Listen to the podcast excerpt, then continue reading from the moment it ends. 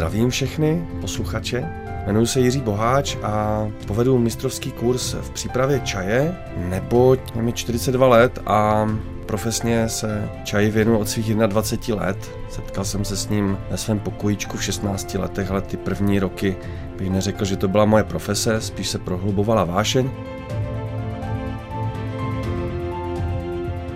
A za těch 20 let s čajem se stal mojím přítelem, rádcem i učitelem a myslím si, že to je ten důvod, proč se s váma o to chci podělit. Mistrovský kurz čajové kultury s Jiřím Boháčem.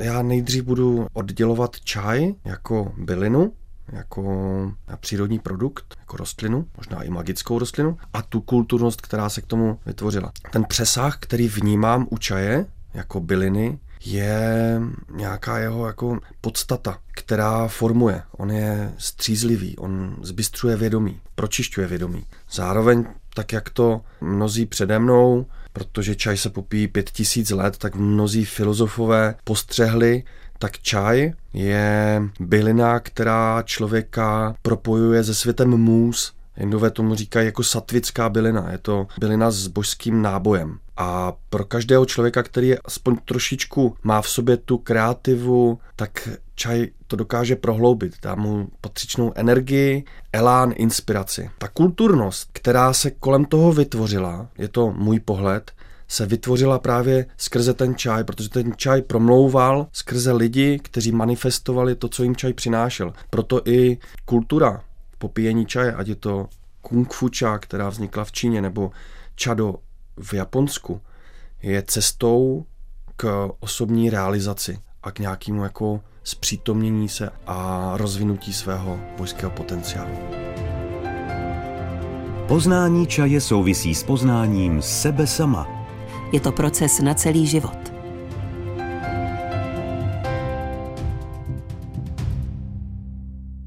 Tak přátelé, upřímně vám musím říct, že za 20 let, co piju čaj, nemám pocit, že se v něm vyznám. Protože poznání čaje je asi stejné jako poznání sebe sama. Je to proces na celý život. Každopádně z nějakého pragmatického hlediska si lze opřít o klasické dělení na zelený, bílý, žlutý, černý, tmavý, puerizovaný, nepuerizovaný, oxidovaný, neoxidovaný nebo částečně oxidovaný.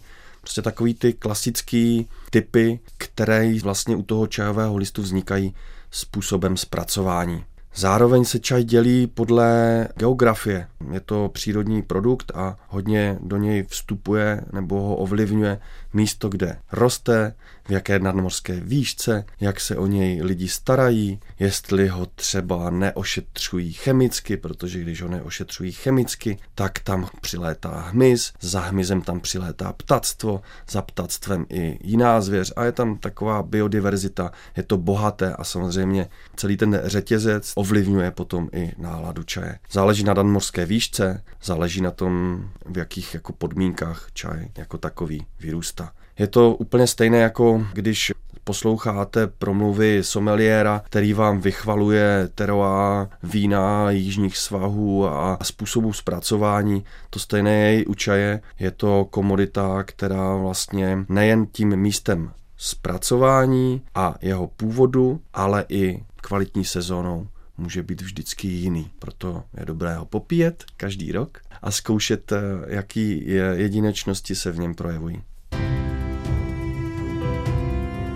Mistrovský kurz Jiřího Boháče. Čím začít? Je určitě dobré nechat na sebe čaj působit v tom smyslu, že tmavší čaj ve vás bude třeba vyvolávat eh, větší ohřívání organismu. Zelený, jakou cítíte, že vás jako jemně stimuluje, ale zároveň vás tlumí. Některý vám bude víc jako příjemný v ústech, protože je trpký a svíravý a možná i takový jako chlapáčtější, některý bude víc drnkat na tu vaši gurmánskou strunu, protože má mnohem rozvinutější chuťový profil. Takže v prvním kroku bych určitě mu dal šanci. To znamená, nechal se jim zaplavit. Takové lehké doporučení je samozřejmě, že černý čaj ohřívá, zelený ochlazuje. Zelený je většinou lepší si dávat od jara přes léto, na podzim a na zimu něco tmavšího a hlavně se nenechávat ovlivňovat žádnými škatulkami, protože často jako média a lifestyleové časopisy škatulkují, jakože zelený je zdravější než černý a černý se hodí k tomu a nehodí k tomu. Za mě je to všechno hodně subjektivní záležitost. Nejdůležitější je to, jak to působí na vás a důležité je, jestli vám to chutná nebo nechutná. A určitě bych doporučoval když tomu čaj dáváte jako tu první šanci, tak um, zkusit vyhledat specializovanou provozovnu nebo prodejnu, abyste ochutnali něco kvalitního. No a v tu chvíli, kdy vím, že mě víc oslovuje třeba, konkrétně mě víc oslovuje zelený čaj, tak se v tom teprve začnu více šťourat do hloubky. Pro každý účel se hodí jiný druh čaje. Tak je určitě důležité uvědomit si, za jakým účelem čaj piju. Nebo co od té čajové stimulace nebo od té čajové nálady očekávám. Nabízí se tady taková zkratka, že černý čaj tím, že je plně oxidovaný a kofein v čaji, respektive je to jiný derivát než v kávě, proto se mu říká tein, působí jinak než v zeleném čaji. Je takový rychlejší a takový průraznější. Ta stimulace černým čajem je podobná kávě a zároveň je ten nálev plnější, má mnohem výraznější tělo. Dá se říct, že těma svýma chutěma podobnýma právě i třeba nějakým jako praženým oříškům nebo čokoládám je té kávě nebo té kávovině blízko. Černý čaj jako takový se doporučuje spíš právě v nějakém odpoledním čase, kdy už ta dynamika a ten rytmus toho dne víc jako uvadá a vy chcete ještě si nahodit jednu takovou jako vlnku na to, abyste právě ještě třeba dokázali s přáteli spočinout v takovém jako hezkém rozhovoru, nebo si ještě zorganizovali svoje věci, nebo si zacvičili, nebo si třeba udělali nějakou příjemnou meditaci, přečetli si knížku a byli u toho bdělí. Zelený čaj naopak se doporučuje právě spíš jako v dopoledním čase, protože ten dopolední čas je právě takový hodně dynamický, je, jak říkají Číňani, víc yangová energie a vy vlastně potřebujete trošičku jako víc jako sklidňovat, abyste to nepřehnali, abyste ten začátek, ten start jako nepřehltili, abyste tu svoji řeku nevylili z břehu. A proto ten dopolední čas je více spojovaný se zeleným čajem, ale těch návodů je víc, protože jsme všichni individualitami. Já osobně ve svém životě to mám tak, že mě ten zelený čaj dělá dobře po celý den. K černému čaji se opravdu přichyluji v čase, jako je teď třeba, kdy je zima. I já se hůř prokrvuju. Většinou času jsem jako temperamentní, prohřátý a potřebuji se neustále nějakýma zelenýma potravinama ochlazovat. Naučte se připravovat čaj podle čajového ambasadora Jiřího Boháče.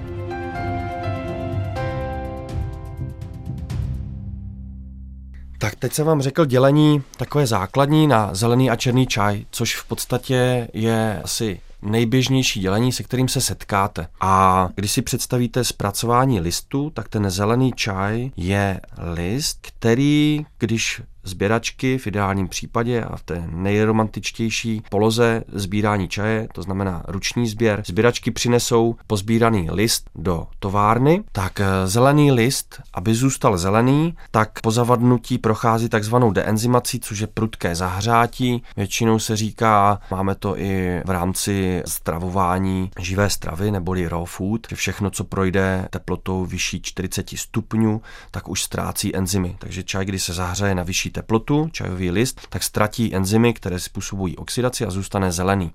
Díky tomu, že zůstane zelený, tak má právě charakter spíše ochlazující, spíše sklidňující a zjemňující. Naopak, Černý neboli červený čaj je plně oxidovaný, v něm je zachován veškerý ten enzymatický potenciál.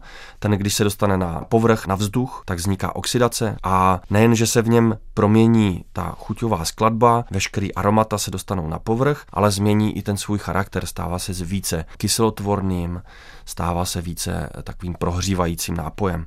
Potom máme mezi tím ještě krásnou skupinu takzvaně částečně oxidovaných čajů, což je taková skupina, která tady tyhle dva extrémy nebo tady tyhle dva póly doplňuje. Ta částečnost určuje to, jestli ten čaj eh, je blíž k zelenému čaji nebo blíž k černému čaji nebo červenému a ten jeho charakter právě tak nějak víc jako vyvažuje. Číňaní často tady ten druh čaje, takzvaný úlong, popíjejí v obdobích jara nebo podzimu, kdy se hodně střídají teploty.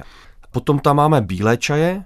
Bílé čaje jsou taková krásná skupina, která stejně jako bílé světlo obsahuje všechny barvy. A je to skupina čajů, která je nejblíž bylině. To znamená, je tam ani ne podle barvy, ale právě podle nejmenšího množství úpravy a technologických zákroků se čaj stává bílým. To znamená, list vyroste na keři, přijde sběračka, utrhne lístek, hodí to do nůše, přinese to do továrny, tam se to rozloží a nechá se to po zavadnutí rovnou uschnout.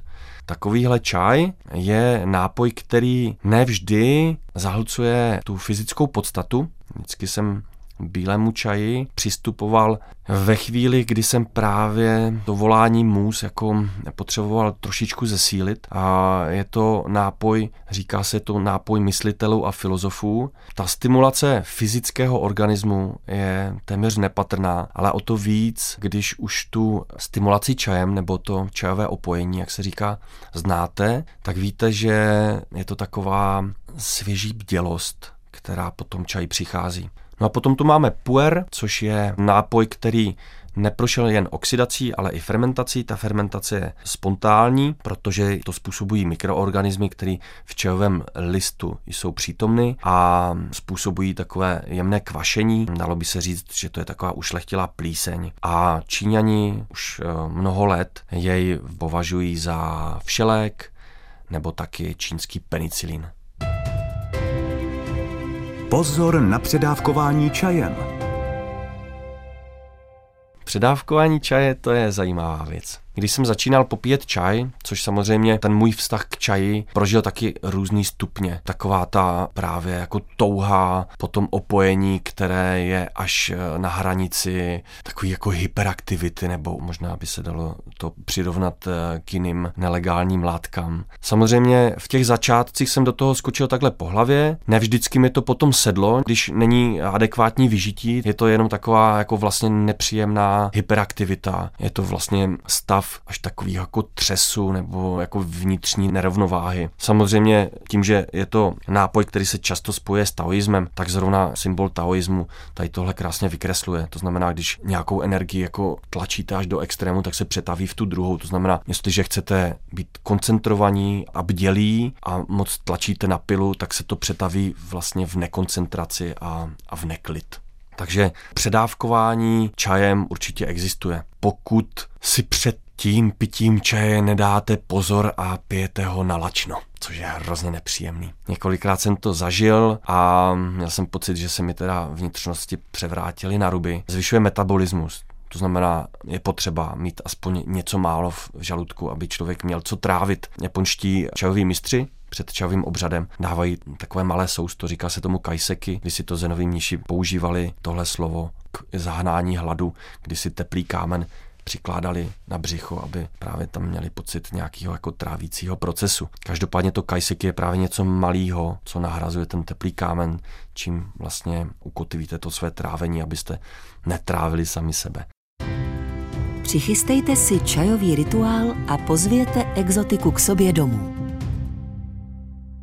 Abych si připravil kvalitní čaj doma, tak samozřejmě Půjdu teďka po taky pragmatické lince. Určitě potřebuji kvalitní vodu. Je to tak, že čaj jako rostlina má v sobě řadu minerálů, antioxidantů, aromatických látek, aminokyselin a je potřeba co nejměkčí voda, aby se všechny ty látky do toho nálevu vylouhovaly. Je to taková jednoduchá logika, to znamená, čím máte tvrdší vodu, tak už tam není prostor pro to, co ten čaj přináší, tím pádem se to do té vody nevyluhuje. Jak to poznáte? Samozřejmě dobré je si koupit třeba i balenou vodu, ve které víte, že je malý obsah minerálů, většinou se to uvádí v miligramech na litr, nebo použít nějakou filtraci, určitě je dobré se ve vodě zbavit nějakých pachů po chemikáliích. Je určitě pěkné se na čajový rituál nedívat z nějakého vzdáleného pohledu mystiky a něčeho nedosažitelného, ale víc si čajový rituál přiblížit a víc jej pozvat k sobě domů. Není na tom vůbec nic těžkého. Rituál jako takový je vlastně okamžik, který vás zpřítomňuje. K tomu zpřítomnění je důležité být tam, kde jste a toho docílíte tak, že využijete všech svých smyslů. A k tomu je čaj velmi dobrým prostředníkem, protože během pití čaje chutnáte, čicháte, dotýkáte se, to znamená zapojujete hmat, dotýkáte se nejen teda svého čajového inventáře, ale zároveň se dotýkáte i vlastně při aktu ochutnávání veškeré vlastně dotyky nálevu svýma sliznicema a chutí, ta svíravost a to, jak to působí na jazyku, jestli to je drsné, chlupaté, hladké, to všechno je dotyk. Zároveň to všechno sledujete. Určitě je důležitá estetika. Estetika je rozměr, který i v naší západní kultuře je spojována se spiritualitou. A samozřejmě tam sluch, který můžete zapojovat nejen tím, že rozšiřujete svoje vnímání svého okolí a posloucháte, co se děje kolem vás, jestli jste v přírodě, tak slyšíte prostě šumění větru, možná i nějaké ptactvo a hmyz, ale pokud jste zavření, možná i v nějakém izolovaném prostoru, tak ten sluch můžete zaměřit na zurčení vody, přelívání z konvičky do šálku. A když se tohle všechno propojí, protože celá mystika je jenom o propojení a spojení, tak jste tam, kde jste a můžete být s čajem a v tu chvíli se to stává rituálem. Ten záblesk může být vteřinový, může to být opravdu záležitost, která vás vytrhne i na více minut, třeba i na nějakou tu hodinu, ale pro mě osobně, protože jsem kolikrát byl ve velmi dynamickém prostoru a věděl jsem, že pro mě ten čajový rituál není jenom o tom, aby se uchýlil právě do ústraní a popíjel čaj někde v lotosovém květu. Byl to pro mě kolikrát rituál právě nalézt toho vnitřního klidu a toho zázemí uprostřed chaosu a uprostřed ty rušné ulice, kterou pro mě byl třeba ten festival nebo akce, na kterých jsem byl, tak pro mě tady tenhle jako okamžik propojení chutě, dotyku a všech těch smyslů mohlo znamenat třeba jenom jeden hluboký nádech nebo dva, kterýma jsem to přijal a prožil a nesmírně mě to posílilo. Cesta čaje může naplnit celý váš život. Určitě je krásné, když se takhle vlastně sami pro sebe pro ten čaj rozhodnete, nebo se vydáte na tu nekonečnou dobrodružnou poď, která s čajem může naplnit eh, několik let, možná i jako celý váš život. A samozřejmě vždycky to naráží na určitý limity. To znamená, nejdřív vám stačí jeden čaj, který si popíte a zamilujete. Takhle jsem to já měl úplně na začátku své čajové cesty, kdy jsem se zamiloval do větnamského čaje. Možná to bylo tím, že v té době, v mých 21 letech, to znamená někdy v roce 2000, to byl opravdu čaj, který byl tady jeden z mála jako čerství. To znamená, v něm bylo nějaké to fluidum, ty čerstvosti. Bavilo mě to, že jsem si ho mohl kupovat od paní Hoang z větnamské tržnice, že mi to prodávala přímo teda Aziatka, prostě Větnamka. Měl jsem pocit, že by to byla samozřejmě obchodnice, tak jsem měl tu obrazotvornost a, a tu romantickou představu, že ona sama to sbírala a přinesla mi to. Takže jsem se jakoby skrze i toho obchodníka, skrze ten její příběh s tím čajem propojoval a dostal jsem se do stavu, že jsem ho popíjel denně, opravdu jsem se probouzel s takovým pocitem, že potřebuju tu chuť cítit. A Hopsa Hejsa jsem tady tohle jako prožil půl roku v kuse, než jsem jako zjistil, že existují i jiné čaje a že třeba japonské čaje mi dají ještě něco jiného a mají trošičku jinou energii víc mě to vede k takovému zenu a k takový možná i strohosti, ale takový jako jiný formě. A začal jsem pít další a další čaj a pak jsem chtěl samozřejmě navštěvovat různé místa, kde se ten čaj popíjí. Chtěl jsem navštěvovat i různé společnosti jiných lidí, kteří ten čaj popíjejí a vyměňovat si zkušenosti a vyměňovat si nápady. A samozřejmě přijde okamžik, kdy chcete vidět, kde ten čaj roste. Chcete se dotknout toho místa, kde roste. Každopádně v loňském roce jsem byl ve Větnamu, tam se propojilo nějakou smyčkou. Tady to moje propojení s větnamským čajem úplně na začátku té mojí čajové cesty a tím, že mi tam zavolal takhle čaj, tak to bylo úplně jako jasně. Takže jsem najednou byl v letadle, najednou jsem byl ve Větnamu, najednou jsem popíjel na ulicích větnamský čaj, přesně tak si ho pamatuju od paní Hoang v těch 21 letech, když mi ho uvařila ve větnamské tržnici a postupně vlastně přes to populární popíjení čaje, které není nějak kulturní, opravdu ve Větnamu se čaj v tom širším měřítku popíjí tak, že to je jako denní nápoj, je přeluhovaný, je hrozně hořký, téměř by se dalo říct nepitelný, ale takový je, takhle chutná, takhle prostě si ho tam dávají na ulici. A skrze tady tohle jako pojetí čaje jsem postupně kruček za kručkem jsem se dostal až do nadmorské výšky 13 metrů nad mořem, do oblasti Yenbai, kde byla mlhovina, když jsme tam projížděli na těch skútrech, tak nebylo vidět téměř na krok a najednou jsem stanul ve vesnici, kde žijou Hmongové, je to takový kmen, který žije v těch vyšších polohách, připomínali mi spíš Tibetany a měli nádherné kroje a starali se tam o čajové stromy. Ty nejstarší vlastně, které mi ukázali, tak měli 300 let a tam jsem teda měl pocit, že jsem se dotkl něčeho prastarého, něčeho, čeho se dotýkali staří císaři a staří myslitele a to byl pro mě teda neskutečný zážitek.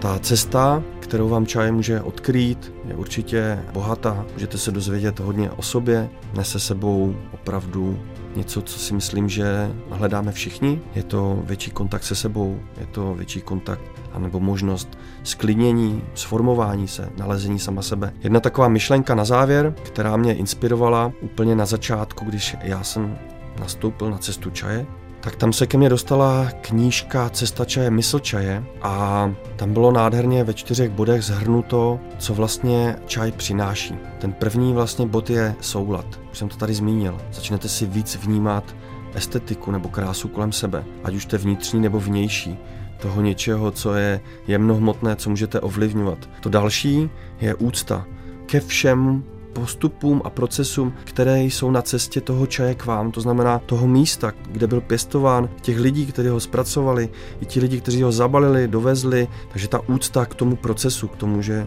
všechno je jedinečné a začne se to potom prolívat do vašeho života i nad rámec toho čávého obřadu. Potom je tam samozřejmě jakási čistota. Vede vás to k té čistotě, k tomu očišťování, nejen když umýváte nádobí před i po čajovém rituále, ale ta čistota i toho, že do vás vstupuje nápoj, který vlastně má za sebou hlubokou kulturnost. No a potom tam nastává klid. Ten klid je něco, co se vlastně do vás vlije časem. Není to nic co by se dalo navždy uchopit a nikdy se nestanete šťastným vlastníkem toho klidu. Dá se to jenom neustále prohlubovat a praktikovat a u toho je právě ten čajový rituál a příběh s čajem tím krásným průvodcem, protože vás k tomu mnohokrát může dovést a mnohokrát si můžete uvědomit, že je to nádherný nástroj k tomu, jak se setkávat se svým vnitřním klidem. A třeba vás to bude inspirovat, abyste ten klid rozšiřovali dál a pozvete někoho dalšího aby s vámi ten váš vnitřní klid mohl sdílet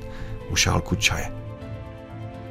Všechny díly série Mistrovský kurz poslouchejte na dvojka.rozhlas.cz, v aplikaci Můj rozhlas.cz a v dalších podcastových aplikacích.